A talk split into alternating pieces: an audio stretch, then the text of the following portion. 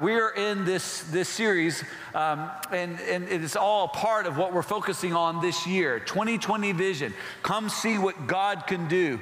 God is taking us on a journey. We are all pilgrims, and, and those who believe are on our way to the celestial city. And in that process, God is doing a great work. He's doing a work in us and through us. God has the power to change lives, to take us from being dead sinners to living saints. This is the power power of God, and we get to be a part of it.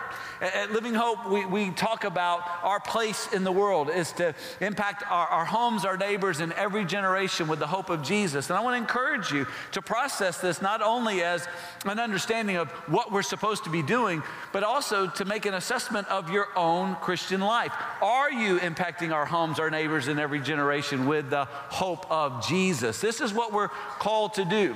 And understand when that impact happens, happens, there will be a radical life change. What we're doing in our current series is we're studying what that life change looks like. Now, to, to get a handle on that, we're, we're walking through three particular verses in the book of Ephesians. And last week, by way of, illustri- uh, by way of introduction, rather, I, I outlined for you two ways of thinking about life change one that is biblical and one that is not. One is behavioral modification, and this is not biblical. This is not the life change that, that the, the Word of God and the gospel calls us to. Behavioral modification is this living differently on the outside, but have no change on the inside. This is not what God calls us to. God calls us to a gospel transformation. What's a gospel transformation? It's becoming different on the inside and expressing it on the outside. So once we become alive through the power of the Holy Spirit, once Jesus Christ resides in us and lives in us and we live in Him, that's going to be manifested in our behavior. It's going to change the way we live. Changing stuff on the inside is not going to change our heart. But when God changes our heart and we experience the life change of the gospel, there will be a difference in the way in which we live. Now, last week we started off by talking about grace. Life change begins with grace. And here's what we said about grace and what grace does God's grace redeems our past, sustains our present, and guarantees our future, making us whole. This is a very important word whole.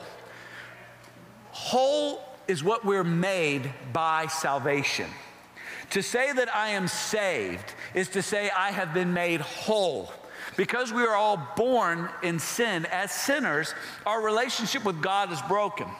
And because our relationship with God is broken, we're broken on the inside. That's why we feel so much anxiety. That's why we feel so insecure. That's why we have these fears and, and, and these inappropriate desires because our hearts are broken. The way we think is broken. It's not right. And because we're not right with God and we're not right with Him, it messes up our other relationships. That's why we have a lack of forgiveness. That's why there's so much hatred. That's why there's so much discord, is because we're, we're not right with God, right within, so we can't be right with others. Now, what God can do in grace is He can make us whole. And so, if you've got your Bible, and I hope that you do, take it out and let's go to Ephesians chapter 2.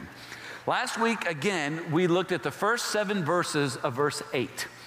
Over the next, over this week and next week, three weeks, we're going to look at verses 8, 9, and 10. Today, we're going to dig in a little bit more in verses 8 and 9. But what I want you to see there are three pictures of what grace can do, and those are found in verses 1 through 7 of Ephesians 2. The first picture is of your past. If you're a Christian, verses 1 through 3 describes what you were. Verses 4 through 6 describes what you are. That's a picture of what you are now.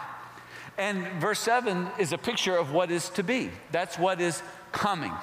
And that all happens by grace.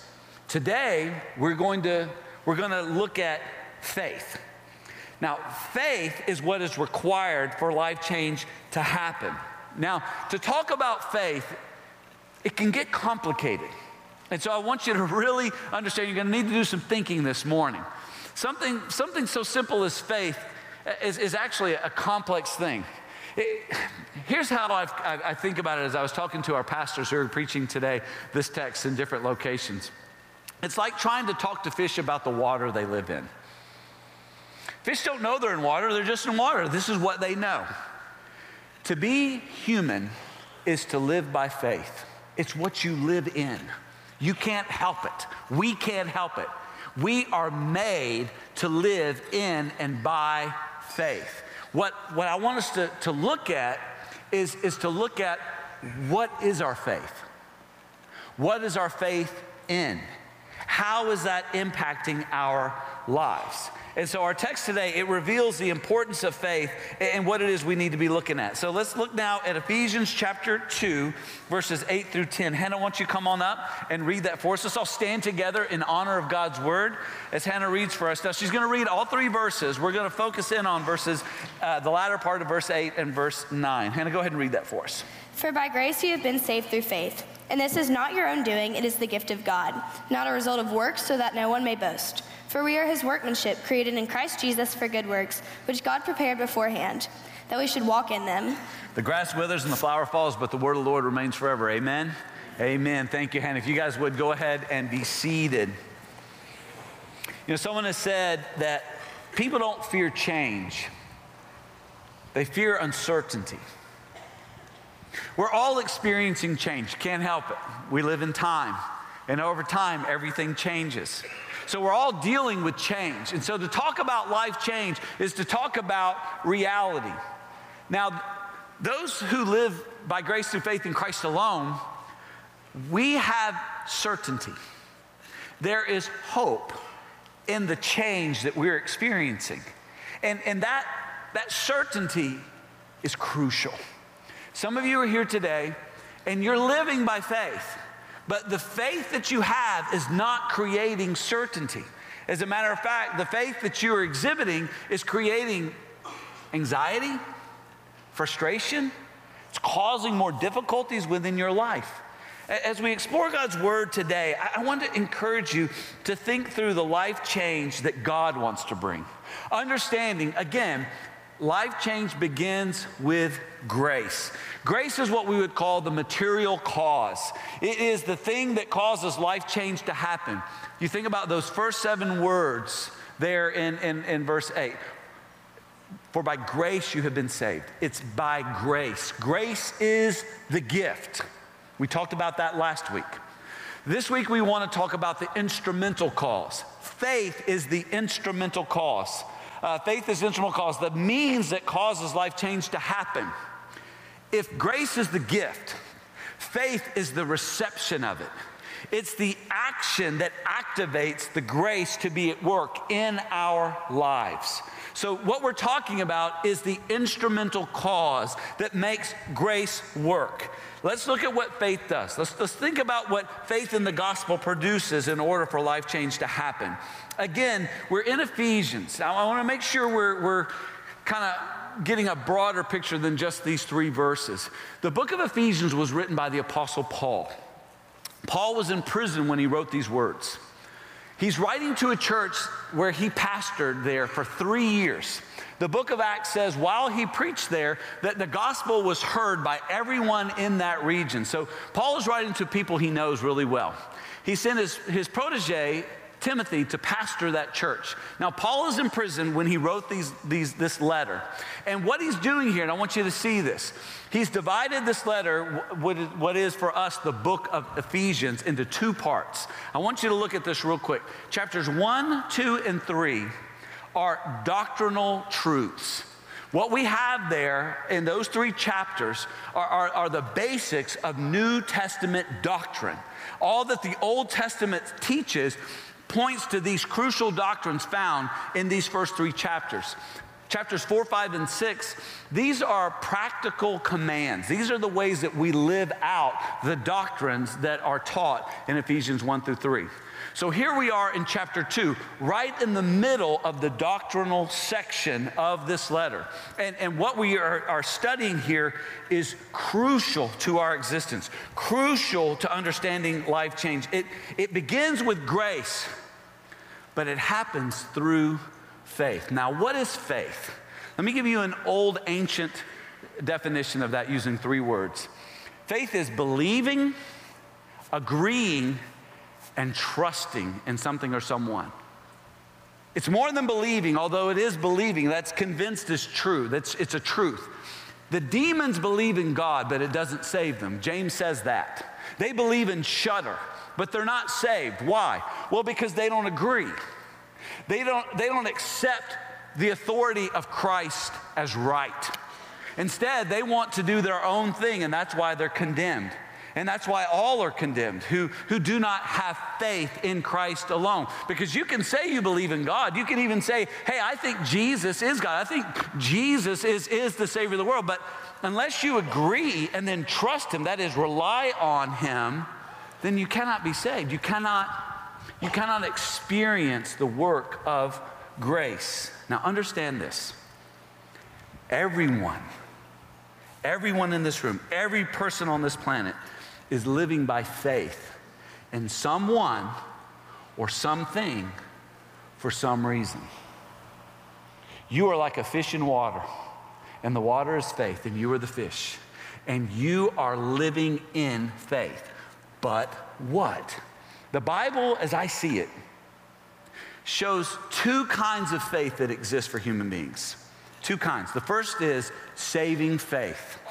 Saving faith is the faith that releases the power of grace into our lives and allows us to experience the life change that we're talking about. The other kind of faith, and this is a word used in the Old and New Testament, the other kind of faith is called idolatry. Idolatry is placing your hope, your faith, trusting in, believing, accepting in anything other than Jesus Christ to define you, to make your life meaningful, and to give you purpose. Now, there are many who, who, who profess saving faith, but they still live under the authority of idols and idolatry. Doing this is a huge mistake. Doing this is what the theologians, they, the theologians call syncretism. Let me give you a, a theological definition here. Syncretism, it's the combination of different forms of faith practice, genuine saving faith, and idolatry. Syncretism does not work. If you're saying, hey, I believe in Jesus Christ, and Jesus is great, and I know he's my Savior, but I need these other things for my life to have meaning. I need these other things. What are these other things? Over the years, I've, I've realized, and, and, if you've been here uh, for a while, for a few years, you've heard me talk about these four idols that everyone is tempted by. And you may be tempted by one, you may be tempted by all four to replace Jesus as what is most important and what it is you place your faith in. I call them the four P's. What are they? Power, popularity, pleasure, and possessions. Everyone in this room, every person on this planet is tempted to trust Jesus Christ as Savior and Lord, and at the same time, trust in one or more of these things to make life meaningful and significant and, and, and, and truly livable. Now, syncretism, syncretism doesn't work because these things won't last. They can't produce the life change that we want, but we pursue them anyway. And most of the time, most of the time, not all the time, most of the time, we pursue one or more of these by, by trying to get money. Often, what we do is we pursue money so that we can get one of four of these things. Now, listen to me money is not evil, money is not bad. It's the pursuit that, that can cause all kinds of evil. It's the root. Here's what the Bible says 1 Timothy 6:10. For the love of money is a root of all kinds of evil. Money's not evil. The love of money is a root that can cause all kinds of problems. Why? It is through this craving that some have wandered away from the faith and pierced themselves with many pangs. What happens is there are people say, Yeah, I trust in Jesus Christ. He's my Savior, but I need these other things. I need power. I need pleasure. I need popularity. I need possessions. And to get these things, I got to have money. And so we begin to pursue, rather than Jesus Christ, we begin to pursue money. That's why Jesus said in Matthew chapter 6, verse 24 No one can serve two masters. For either he will hate the one and love the other, or he will be devoted to the one and despise the other. You cannot serve God and money. And, and there are many who are making this mistake. They're saying, Yes, I trust Jesus Christ, but I need power, pleasure, possessions, popularity, and I'll use money to get those things. Syncretism doesn't work because it short circuits your faith, it short circuits your capacity to be changed by what the grace of God alone can do. Not everybody is tempted by money in the same way.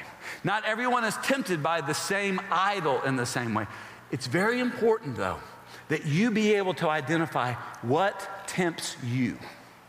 What would draw you away from trusting in Christ alone?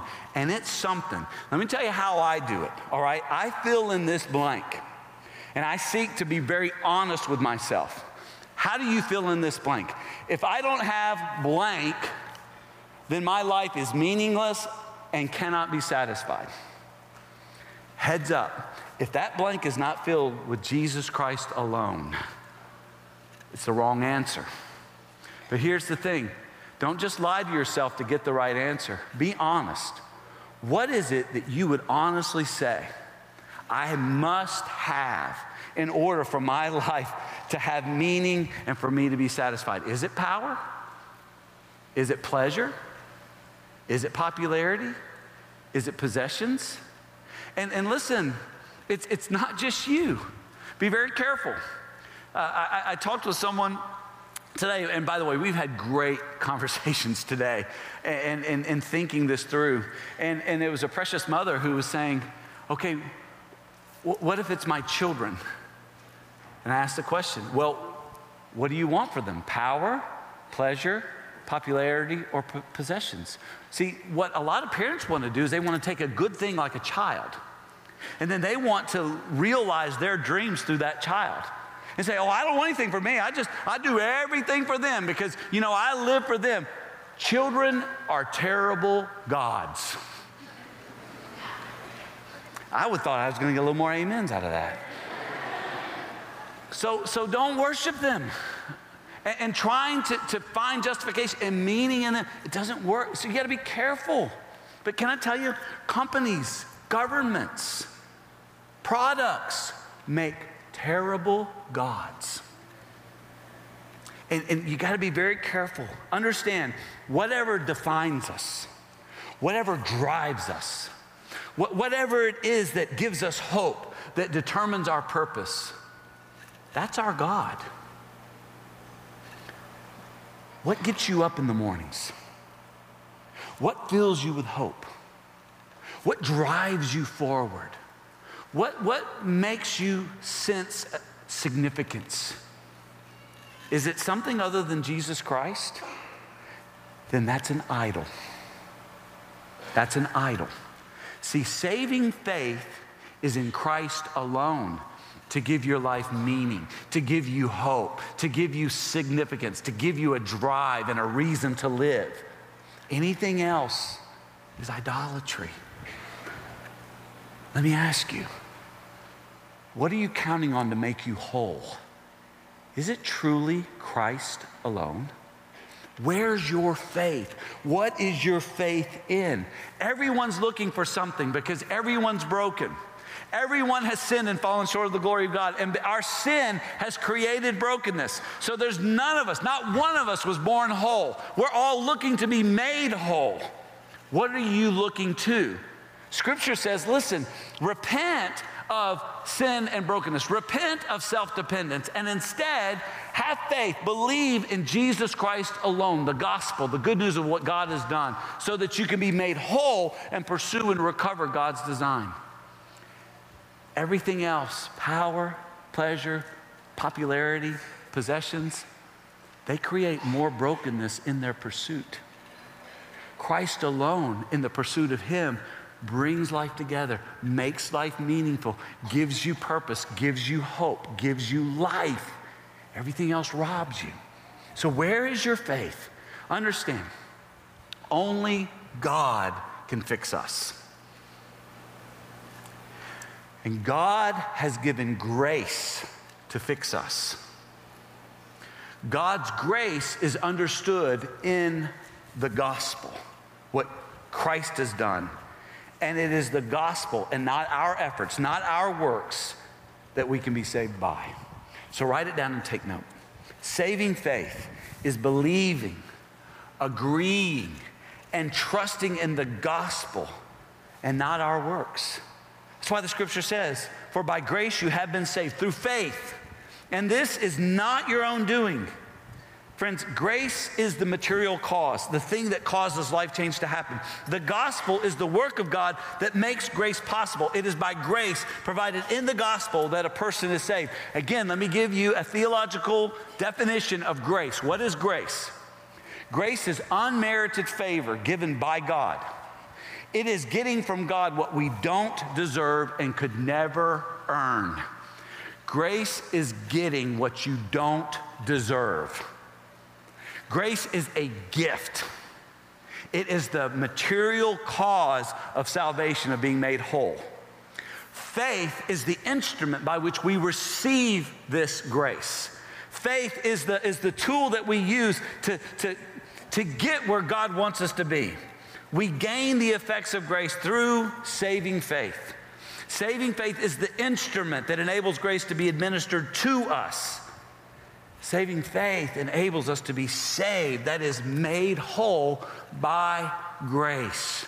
Now, everyone has an instrumental cause, everyone has faith. The question is, what is your faith in?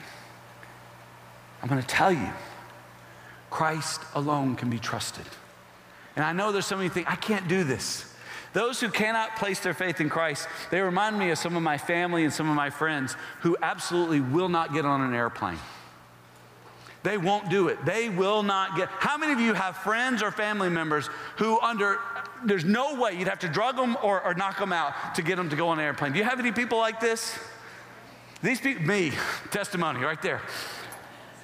Here's what happens I, I talk to family friends, I say, look, can I tell you the statistical data about flying on an airplane? They don't care. I give them my testimony. I have flown for hours and hours. Let me give you my testimony. Here's, here's the thing it, it's safe, it's okay, it's a, it's a good instrument to get where you want to go. I can never do it. I, I throw out a scenario sometimes to them just to mess with them. I say to them, you know, what if someone came and said, listen, we're going to give you a free two weeks in Hawaii on the beach in a house, all inclusive, including the transportation, which is an airplane. Would you do it? I can't do it. but here's the thing, and I remind them all the time you are transporting yourself. You're walking. Most of you walk today. You're getting in a car. That's crazy. I can take you down to our student center and show you teenagers that are proof that it's crazy to drive in our city. A few college students. But, but we're all being transported. Here's the thing we're all trusting in something. Let me ask you what is your instrumental cause? What are you trusting in? What are you believing in? What are you accepting that's going to give your life meaning? What is it that you're counting on? What is it you're leaning into? Everyone is, is living by faith in something or someone for some reason. If you're not trusting in Jesus, you're trusting in something. And let me tell you something about that something it's not enough. See, if you're not trusting in Jesus, you're, you're having to trust in a created thing. It may be you, it may be an institution, it may be in a relationship. Can I tell you something about all those things? They don't last. Your soul is going to last. Great is his faithfulness. His, his faithfulness, he's faithful through every generation. He never fails. Everything else, everything else fails. But God does not. So, what, what must we have faith in to experience this wholeness? What does the saving faith demand? First of all, it demands faith in who God is, all right? Hebrews 11, verses 1 through 3, and then verse 6. All right, now faith is the assurance of things hoped for, the conviction of things not seen. For by it the people of old received their commendation. By faith, we understand that the universe was created by the word of God, so that what is seen was not made out of things that are, that are visible. So demons understand this. All right, they believe this, they accept it as true. All right? They don't necessarily think it's right, but they believe it. Now, what about those of us who want to be right with God, who want to be made whole? You got to understand, without faith, it is impossible to please Him. For whoever would draw near to God must believe that He exists and that He rewards those who seek Him. Now, how does He reward? What is it specifically that we must believe in order to receive the gift of God? What we have to be able to say what the apostle said, Apostle Paul said in Galatians chapter 2, verse 20. Before I read this, I want you, I want you to think to yourself and, and, and, and be very, very honest. Can you say this about yourself? Can you honestly say this about yourself? I have been crucified with Christ. It is no longer I who live, but Christ who lives in me. Can you say that? Can you say, I've given up my old life and its desire for power and pleasure and popularity and possessions? That's not what I'm about. I'm trusting in Christ. He's my life. He's in me. I'm in Him. That old life, I'm done with that. I'm now pursuing Him. And the life I now live in the flesh, I live by faith in the Son of God who loved me and gave Himself for me. I do not nullify the grace of God, for if righteousness were through the law, then Christ died for no purpose. If I can earn it, then Christ died for no reason. If I can somehow merit grace, then Jesus died for nothing. Friends, I'm going to tell you, Jesus died for something. He died for you and me. He died because we can't earn grace. It is unmerited favor. It is God's gift. And the only way we can receive it is by faith. Here's good news Romans 10 9. Because if you confess with your mouth that Jesus is Lord and believe in your heart that God raised him from the dead, look at what happens to you you will be saved. You will be made whole. Your relationship with God will be made right. You will be made right within so that you can be right with others. You will be made whole. For with our heart, with the heart one believes and is justified, and with the mouth one confesses and is saved. For the scripture says, everyone who believes in him will not be put to shame. Friends, have you confessed? Have you repented of your sin? And do you believe in Christ alone for salvation to make you whole? Have you been saved? If you have, there, there's now three parts to your life, three parts to your story, three parts to your testimony. And you can finish each one of these, each one of these statements with just a few words that would complete a sentence. You can say, Before I repented and believed the gospel, and you can describe your life.